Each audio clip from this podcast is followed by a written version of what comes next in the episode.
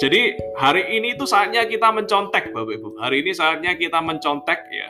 Kalau dulu misalnya kita waktu sekolah, waktu kuliah tidak boleh mencontek, tapi saya percaya bahwa jadi pengusaha, jadi entrepreneur yang berhasil kita harus mencontek ya. Terutama kita harus mencontek cara-cara, hal-hal, metode-metode yang sudah terbukti Bapak Ibu, yang sudah terbukti berhasil Bapak Ibu. Jadi saya pernah belajar Bapak Ibu ya, saya pernah belajar NLP sampai di Florida Bapak Ibu ya, jadi dapat yang namanya sertifikasi NLP.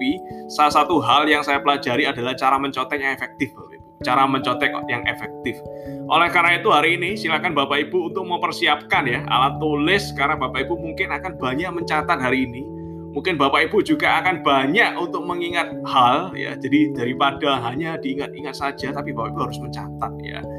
Nah, cara mencot mencatat ya, cara mencatat atau mencontek yang efektif ya. Bapak Ibu catat detailnya ya. Jadi nanti catat Bapak Ibu ya strategi-strategi detailnya Bapak Ibu harus mencatat. Itu yang pertama. Yang kedua catat urut-urutannya. Jadi ternyata beda urutan, beda hasil Bapak Ibu ya. Beda input, beda output Bapak Ibu.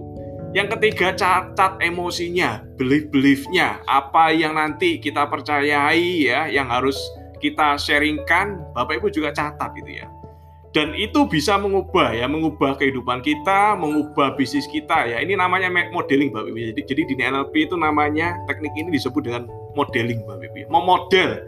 Contoh ya memodel metode memodel strategi yang sudah bersukses ya. Jadi kalau inputnya sama harusnya outputnya juga sama Bapak Ibu. Itu ya. Today hari ini yang akan kita share